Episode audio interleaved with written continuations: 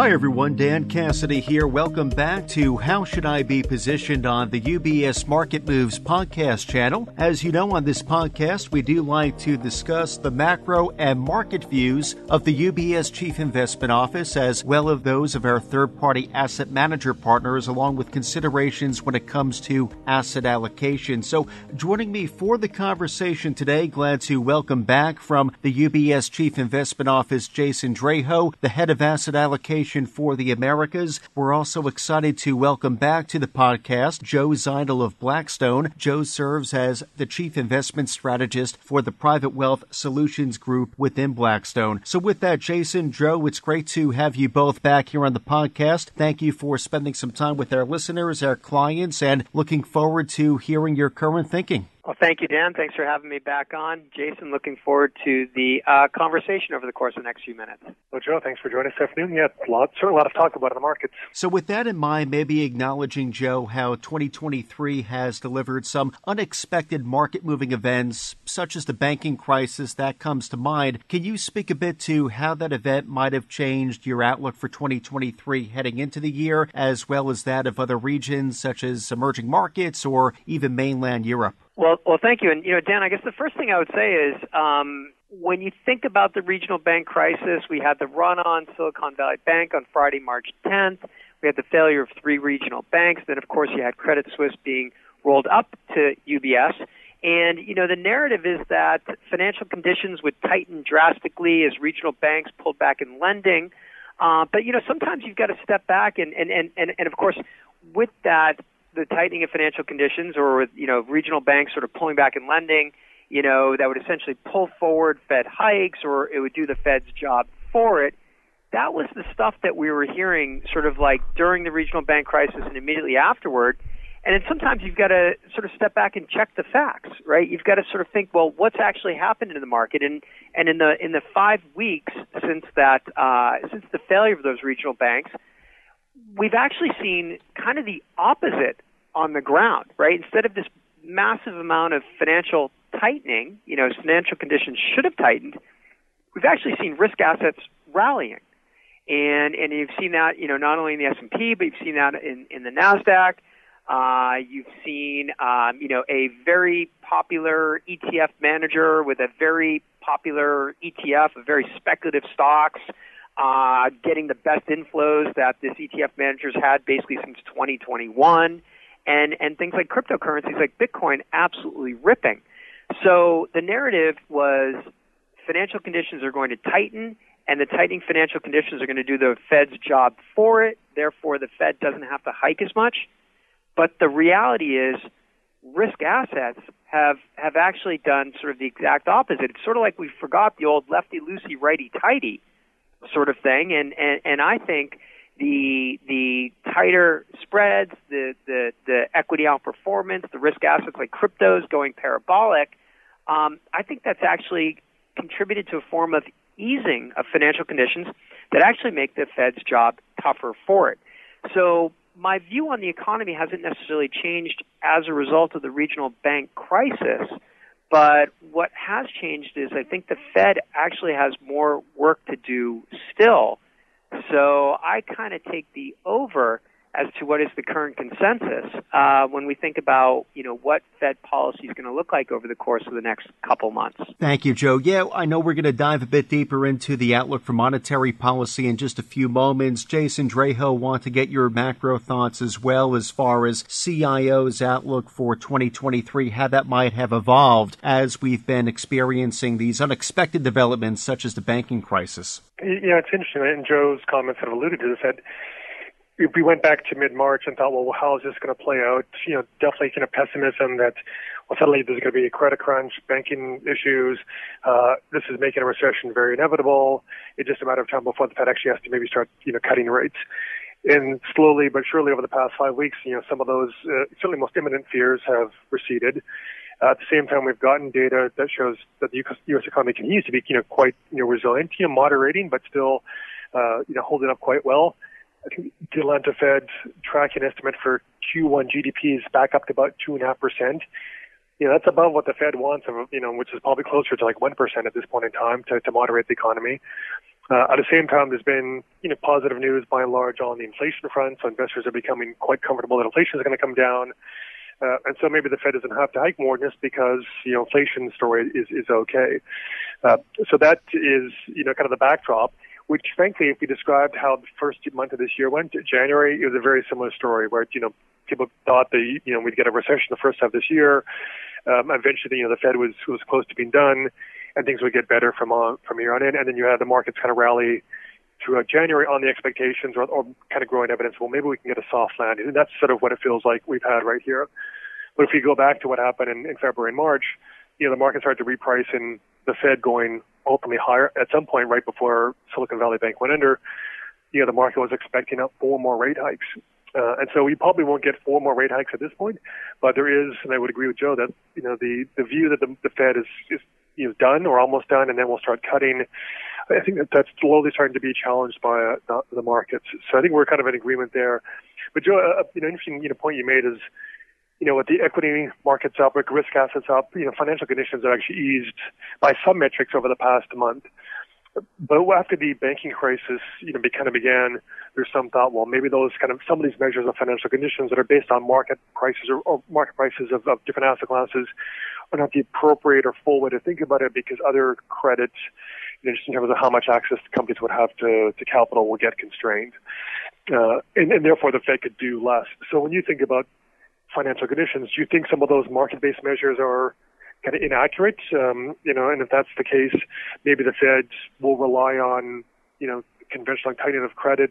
Uh, you know, or do you think that's just tightening of credit may not really materialize after all, and therefore the Fed is still going to have to do maybe three hikes back what they were kind of suggesting, you know, on March 8th before the the whole banking crisis began. Yeah, I think you bring up a really interesting question, Jason, about you know whether or not it is truly an easing of financial conditions, or if it's just sort of asset price inflation. And and I think all of us, um, you know, sort of very clearly understand the the relationship between you know the Fed's balance sheet, quantitative easing, and and rising asset prices. Right, that was essentially you know sort of the last 12 or 13 years, right, starting in 2009 through um, you know January of, of last year. You know, it was about lower interest rates and, and bigger central bank balance sheets, and that drove you know asset price inflation, if you will, right? It drove beta uh, and and and it was essentially you know created sort of like the, the perfect conditions for for for, for beta. Um, and so I think over the last five weeks, we've seen this asset price inflation come back into the markets, and and you know it's probably not a coincidence that the Fed increased its balance sheet by 775 billion dollars, you know, virtually overnight, or you know, in a really short in a really short period of time. Um, and and I think people pulled out the very familiar playbook of bigger central bank balance sheets, higher asset prices. Um, so, is this really just asset price inflation, or does it represent a true easing of financial conditions? And I guess here I'm, I'm probably a little bit more torn, and maybe we need to sort of understand some of the data a little bit more. But in my opinion, when risk assets are rallying, interest rates are coming down, and, and, and, and credit spreads, you know, had sort of widened out, but then narrowed a little bit more it's creating windows for things like the loan markets, or, or, or for lending, I should say, where we've seen the loan markets firming up, uh, IPO markets where there were some some some IPOs and some liquidity through the public markets, and and so in in my opinion, it's kind of like a non QE QE right now, where the Fed's balance sheet went up and and risk assets have rallied but it's also created some some liquidity out there. And I think that liquidity, in my opinion, uh, represents some some form of easing. So I, I, I do think there's probably a, a mix in, in, in both. But I would say more broadly, it is counterproductive to what the Fed needs to do. And and you know, you mentioned Jason in, inflation, and I'm sure we're going to cover it. But but if I could just kind of throw in a little bit of perspective from our own portfolio companies. I think, you know, for, for folks here, if they're not fully familiar, Blackstone is the world's largest alternatives asset manager.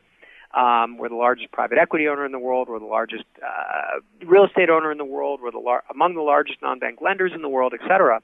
And I think one of the things really unique to my my my role here as chief investment strategist is that we're able to pull all the data from our underlying businesses to understand how our CEOs uh, are seeing the world, right, from from their perspective, and um, we saw we see things like our portfolio companies' input prices falling, right? So we see that in terms of our group purchasing on commodities. We're one of the largest group purchasers out there. We purchase over three billion dollars a year through competitive auctions for our portfolio companies of commodities and and and and, and goods, and we've seen those prices declining, or I should say, the inflation rate of those sort of categories really declining. The input prices across our portfolio companies have fallen to about, 2% from 6, 5 to 6% last, uh, this time last year. But where we haven't seen the weakening much is wages. And, and our wage growth has slowed a little bit, but, but this year our portfolio companies collectively, uh, when I say collectively, it's 260 portfolio companies today that employ collectively 700,000 people across every single industry imaginable in the United States, collectively they're going to take their wages up by about 5.6% this year. That same cohort of companies would have wage gains more like two and a quarter to two and a half percent on a pre-COVID basis. So there's parts of the inflation fight that I think are still in front of us, and and and so I think that plus the sort of risk assets does definitely complicate things for the Fed.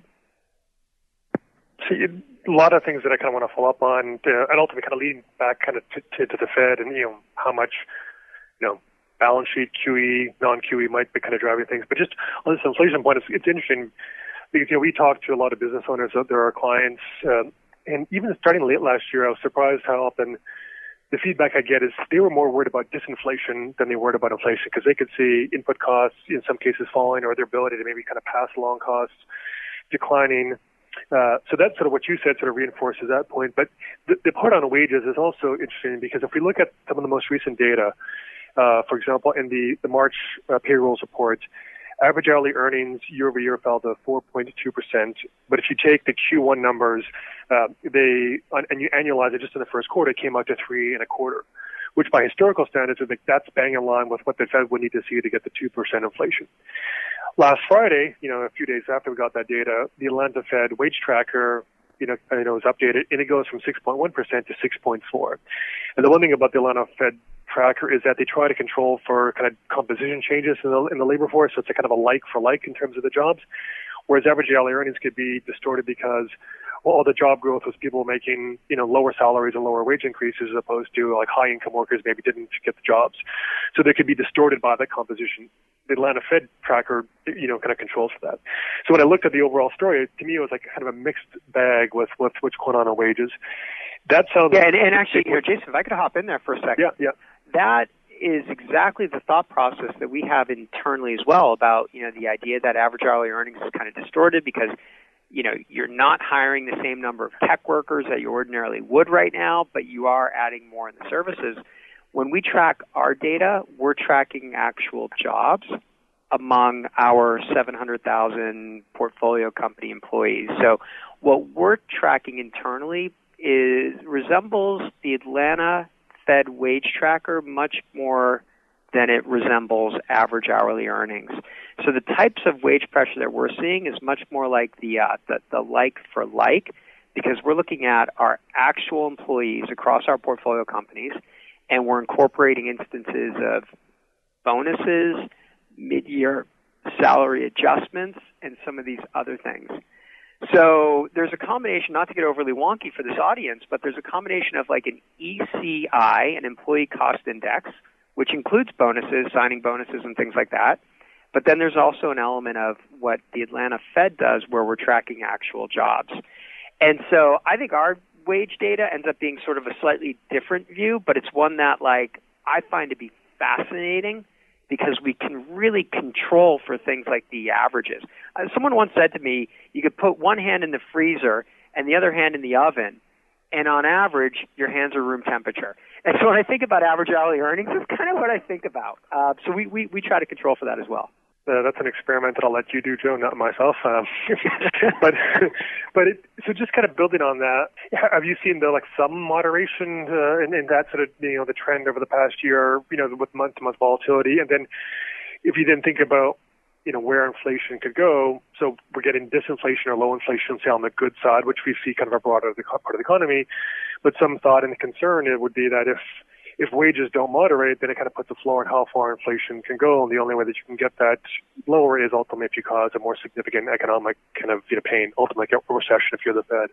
So given the historical data that you can look at, you feel like the trend is lower and, and, and how much maybe will that impact ultimately kind of the pass to inflation that the company's charged? Like, you know, great, if you know if wages are six percent, but like you know, you know, it's four percent productivity, and, and therefore they raise prices two percent. That's the ideal. That's probably not going to happen. So how do you see this? You know, where things stand, where's the trend, where might it ultimately kind of end up? Yeah, I think it. I, I think it plays out in a. You know, I, I think it's going to be really interesting um, the way the, the way this plays out because I, I, I think um, as we look at our data, we found really early on that the inflationary pressures were much more persistent and much less transitory. And I'll just give you a couple examples. You mentioned goods, and there's a tremendous amount of goods deflation in the in the system right now, and and we saw this kind of working its way through the snake, so to speak, right? Sort of like the snake that eats the whatever, the rabbit or something, or I don't know what snakes eat actually. Maybe it is something other, who knows, whatever. But like we started to see this in our ports when our ports started to clear and then as the ports cleared, you know, we got all the backlogs down to zero. Um, uh, February of last year, uh, February of 2022, we peaked with 109 ships at backlog at what's called at berth or at anchorage outside of the Long Beach port complex. So we own that 42 mile stretch of land from LA to Long Beach called the San Pedro Port Complex. Um, we kind of waved to all the ships and said, hey guys, go take a left, go to the Panama Canal, take another left, and uh, go up to the port of Newark, ports of Newark and, and New York. So we rerouted the ships over to the East Coast. That didn't go very well. That was actually much worse if you've ever had to think about the drive from like you know from from Newark to Chicago, which is kind of what the main trucking route. But we started to see the goods then hit our warehouses, and and we're the world's largest private logistics owner. So we're the world's largest owner of last mile logistics, urban infill logistics. These are urban infill warehouses close to population clusters, right? And our warehouses were 98.3% occupied at their peak. They were so full that we started renting out the periphery of our parking lots for a completely new category, completely new revenue uh, line called outdoor storage. We literally were ship parking or stacking shipping containers in the parking lots. By September, that had started to clear out, and that was the surest sign that goods deflation was coming. And then, of course, we saw it in our multifamily apartments and uh, uh, plus single family homes. So we own 270,000 multifamily apartments, and another 30,000 single family homes. A year ago, so call it April of 2022, our rent rolls were like plus 15 to plus 17 percent, and then they peaked in June, and that and, and started to, to decline, that sends a signal that shelter is working its way through the system. Interestingly, what we're seeing now, just if we focus on shelter for a second, because it's over a third of the CPI basket, what we're seeing now in our apartments is prices actually started to pick up a little bit more, and we're now our new leases or our what we call our rent rolls are coming in at like say plus five percent, and that's actually firmed up a little bit. So if you get a little bit of a bid to housing, and let's just say our rent data stabilizes at plus 5%, every other category of CPI basically has to go to zero to hit that Fed target. So I think that there, I, I, I think this is going to be really interesting to see how it plays out because all the easy to solve parts of inflation were supposed to go away but yet we've seen a bid back in oil prices, some commodities heating up again, and now you've actually started to get a little bit of firming in the housing data. And remember, this is stuff that was all supposed to go away. But maybe maybe it remains a little bit higher and a little bit more volatile than people are sort of expecting. And I think that could be one of the surprises. Well, there's certainly, I would call it complacency in the market about inflation. It seems like that the you know investor like the broader market is assuming inflation is going to continue to fall you know steadily you know not necessarily like in a, a smooth pattern but like it, it's it's trending lower. And in some way it was 2022's problem. High inflation it's coming down. It will continue to come down. This year's concern is is growth, and you can see it in just in like the dynamics of the markets, where you know very recently we looked at set of correlations between the S&P 500 returns on a daily basis and those of U.S. government bonds like Treasuries, and for much of last year it was positive, which was bad for like you know kind of you know conventional stock bond portfolios because everything was selling off. But that correlation, if you measured over the last 30 days, has gone from positive to sharply negative, around minus 0.6, which is a level that it had been at you know, kind of pre-pandemic, kind of what people got used to in terms of the diversification. So to me, that's a bit of a signal that people think inflation is not a concern. It's all about growth. And I'm, I'm kind of with you that when I look at some of the numbers, I look at that, the wage data you're talking about, like, it's maybe kind of getting better, but not as much as people assume. You know, I've seen similar you know, data on the shelter that like, there's yes, there's some disinflation to work through, but maybe it's going to, you know, not be quite as much as people think. All of which then kind of brings us back to the Fed. And, you know, there's an interesting element where I think the market believes and is expecting like maybe one more hike, and then if you look at pricing some cuts later this year, your point about QE not being QE, that's helping lift the markets. I'm always been a little more skeptical of just how much you know, liquidity really is driving asset prices, or is it just the fact that the Fed is willing to be in a accommodative stance that alone provides kind of a, a support to the markets? And it, it did seem like the moment the Fed came in dealing with the banking crisis in mid uh, mid March, they've gone from like purely inflation fighting mode and there's no Fed put to like, well, clearly they don't want the stress to get so bad. They're willing to kind of do what is necessary. And, and whether it's cutting rates or expanding balance sheets, you know, there's a bit of a you know, pivot in the markets and that's kind of helped buoy the markets recently. But if that stabilizes, if I could, if I could hop into the question, maybe go off script a little bit. Um, do you think the talk of the death of the Fed put was uh, exaggerated? I think the Fed put exists when people were, you know, when inflation isn't a problem and there's growth concerns. And when growth is fine, and the labor market, think about it, last year has grown by 4 million, they have a dual mandate of full employment and price stability. Check off full employment so they can focus 100% on price stability, which means they have to keep hiking to bring that down. As inflation comes down, it becomes less of a problem. And if, if there is issues in the labor market and you actually start to see negative payroll growth, well, then they have to kind of flip back. I think that, that put comes back. But it really depends on like how those two things can balance. Last year it was just pure focus on on price stability. So it to me it's a little bit of and now if you have the financial stability concerns, that's another reason for them to provide some some support to the markets. So it's all conditional on of the things that they have to focus on, which is the priority, and, is it only that priority, or is it kind of trying to balance all of them? Yeah, and I think the the, the interesting thing is, um, a year ago, I think everybody would have agreed that either the Fed put was over, or at least it was struck quote unquote a lot lower. Uh, but then I think we saw in, in, in early March with the regional banks that, that maybe that, that Fed put is uh, closer to at the money than we, we thought, um, which is a really interesting sort of idea because you mentioned the Fed's dual mandate of full employment and price stability. Financial market stability, I guess, is really never that far behind. Uh, I don't know if that should be the basis for investment decisions, but uh, just an interesting sort of observation, um, especially as you've seen money flowing back into kind of risk assets. Um, and and I, I think that's it, it invites the question of is that how you want to be positioned for the next cycle? Or is that merely just a, a sort of trade, if you will?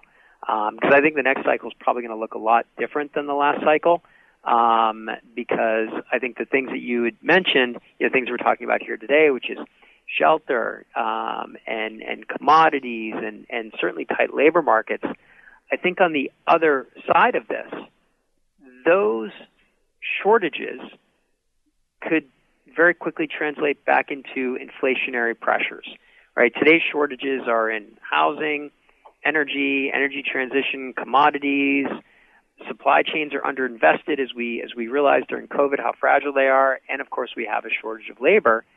And it's not clear to me how any of those get resolved over the course of this next, you know, recession, right? Let's or growth slowdown, which means I think when we get to the other side, and someone at the Wall Street Journal writes that story about the green shoots, you know, like we saw in 2009, um, I think when that confidence comes back into the economy, we could very quickly find ourselves again bumping up against capacity because of an undersupply of housing and underinvestment in commodities and things like that. And I think that inflation could come back more quickly, which probably takes off the table zero rates and bigger central bank balance sheets of the last cycle. So I think that means the next cycle could end up being a lot different. So, be curious to get your reaction to that. Oh, go ahead, Jason. No, Alec, I I agree with uh, with a lot of what you said. That um, yeah, the, the past decade is you know it's a unique time period. It's probably not going to be replicated, uh, and we'll look back I think with longer historical context to realize in some ways we had a massive global sort of debt kind of bubble bursting. We know historically that it can take five, six, seven years for that those balance sheets to be cleaned up. That takes us to 2015, 16, and then things start to kind of start to recover from there. And I think if you look at the data, you can sort of see that. You know, we'll never know the reality. Like, had we not had the pandemic, well, where would things have gone? Because we were already in year 11 of expansion in the U.S., record long. Could have it continued? Um, and would we sort of end up kind of where we are today, or as we've structurally changed? But I think where there's clearly some some elements that have changed because of the developments of the past few years that will lead to you know probably higher inflation, you know, at least you know marginally. I'm not talking like four percent, five percent, but we struggle to ever get up to two percent. I think we'll be struggle to probably get below 2%, so unless the Fed really makes a bad mistake and, and overhikes and causes a deep recession, and we kind of go back to where we were before. But I don't think that's, at least I wouldn't make that my base case. Uh, and you can construct a number of reasons why, from know, deglobalization to some extent to reinforcing supply chains to frankly a lack of investment in commodities over the past you know six or seven years that's going to mean commodity prices are biased towards going higher you know not lower all of which would suggest that uh, you know inflation will be on the stickier side. But it, you, you made a comment like then therefore the investing component of this is different in that environment versus kind of you know where we were. Uh, and I know we don't, we don't have that much time, so I, I'm just given all this, there's a long term view, but even more on the short term view, your comments about thinking the Fed's you know, the risk is that they do more than the market's expecting. So how do you then think this kind of plays out maybe through the rest of the year for kind of broad markets and you can tie in private markets and then, you know, then maybe we can touch on a little bit like kind of on a three or five year view how you're sort of thinking about things. Yeah, I would say I would say really quickly. Um, I think pivot is uh, the Fed pivot is off the table for for 2023. So uh, I don't see them being in a position to cut rates um, or if they do cut rates, it's because something really bad has happened. I think the market is pricing Fed cuts, but not necessarily why the Fed might cut, uh, which is which I think creates a, a kind of a, a, a volatile environment. So, so I, I, I, my view is that the Fed is not in a position to pivot. I think we do get more volatility in the markets. And then in terms of positioning, you know, we look at the volatility as a, a for us as a as an opportunity to provide scarce capital, right? Now, you know, Finance 101 will tell you you earn your highest rate of return where capital is scarce, and where we've seen, you know, um, uh, for instance, in private lending, uh, what we're able to do in private credit right now is we're able to provide capital uh, and earn equity-like returns while being very senior in, while being the most senior in the capital structure. So it's sort of like equity-like returns, but you're you're you're at the top of the capital structure in case something goes wrong, and that ends up being enormously appealing as we think about the need to fund energy transition and to fund supply chains. You know, if you think about moving supply chains from China to Mexico, that's a five to ten year type investment that needs to be financed, and we can do a lot of that through private credit, uh, which is hugely interesting. Uh, and then just generally across our businesses, we're thinking about cash flow. In other words, duration management. What are the assets across all of our private businesses that we can buy that can provide cash flow and grow that cash flow as one of the most natural hedges against the inflationary and interest rate volatility? So you're comment about kind of providing liquidity in sort of an environment that that's kind of starved. It's you know that's one of the advantages like you know for investors who can be kind of long term focused. That if you're sitting on cash in this environment, it might seem tempting to sort of ride it out, but you know people often um, you kind of overpay for liquidity, like you know in the public markets, there tends to be sort of a bit of a liquidity that kind of premium. But at the same time, if you can be a liquidity priver, pri- provider in those times of sort of market stress, that's when you can often get the best kind of you know returns. I think you know one of the consequences of the Fed, I think, to me, ultimately kind of raising rates. Uh, is it's not so much impact. I mean, it is impacting like the ten-year, uh, but I think just the fact that you know just general savers can say, well, I can put my money in money market funds and get five or plus percent. You want to sit on the sidelines. It feels like slowly but surely the economy is going to be squeezed of capital.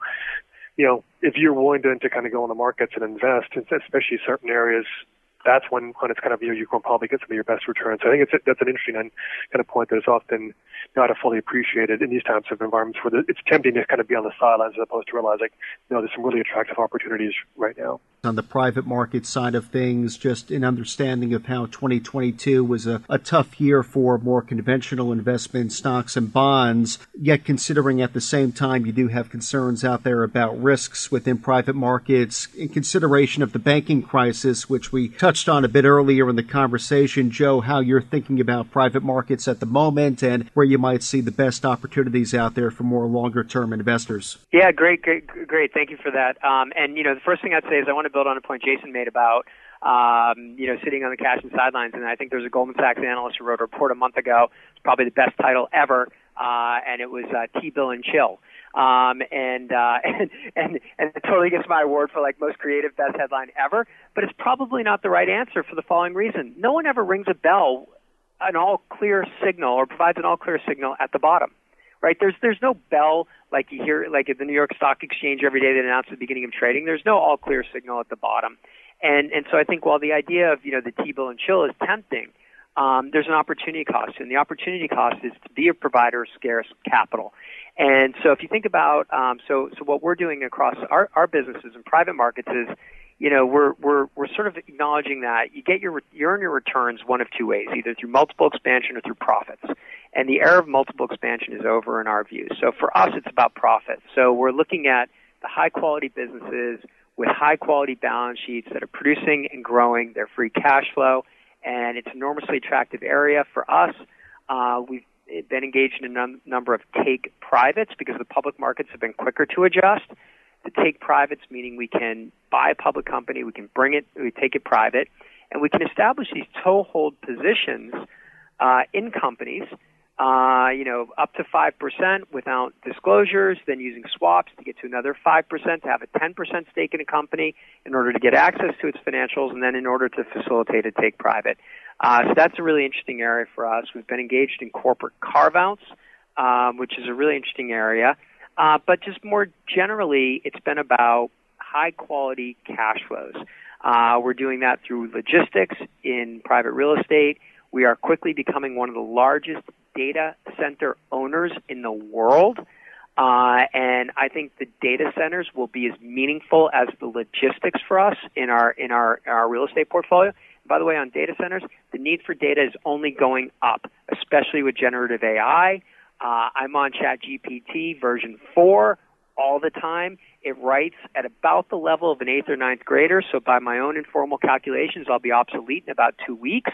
Uh, but it requires an enormous amount of storage capacity. So I think the data centers are one for us that are going to be very, very quickly become a really big secular theme and a big part of our portfolio. So those are a couple things I'd mention there, and I'll, I'll stop there. Yeah, I was saying, Joe, don't worry that um, I'm not willing to do a, a conversation with Chat GPT anytime soon. So you'll you'll be invited back, uh, no matter what. Um, Perfect. uh, and also, if you if you are having a contest for the title of best reports, my submission for my own benefit would be a, a, something I did in 2013 when there was a lot of talk about the Fed tapering uh, I titled a note Tinker Taper Bubble Spy, which was my kind of high watermark. I think I got more compliments for that one than anything else. A little esoteric, but I, terrific. I, I like that one too. There's a lot much else we can talk about and expand on these points, and I want to be respectful of everyone's time, but I do want to thank uh, Joe Zidle, Jason Draho. Thank you both again for joining us here on How Should I Be Positioned, and we do look forward to picking back up with the conversation at some point. So uh, th- thank you both again for joining us today. Thank you for the time. Thank you, Dan, and thanks, Drill, for, for a great conversation. UBS Chief Investment Office's investment views are prepared and published by the global wealth management business of UBS AG or its affiliates. The views and opinions expressed in this material by external guest speakers are those of the author, speaker, and are not those of UBS, its subsidiaries, or affiliates. Accordingly, UBS does not accept any liability over the content of this material or any claims, losses, or damages arising from the use or reliance of all or any part thereof. This material has no regard to the specific investment objectives, financial situation, or particular needs of any specific recipient and is published for informational purposes only. For a full legal disclaimer applicable to the independent investment views produced by UBS, please visit our website at ubs.com forward slash CIO disclaimer.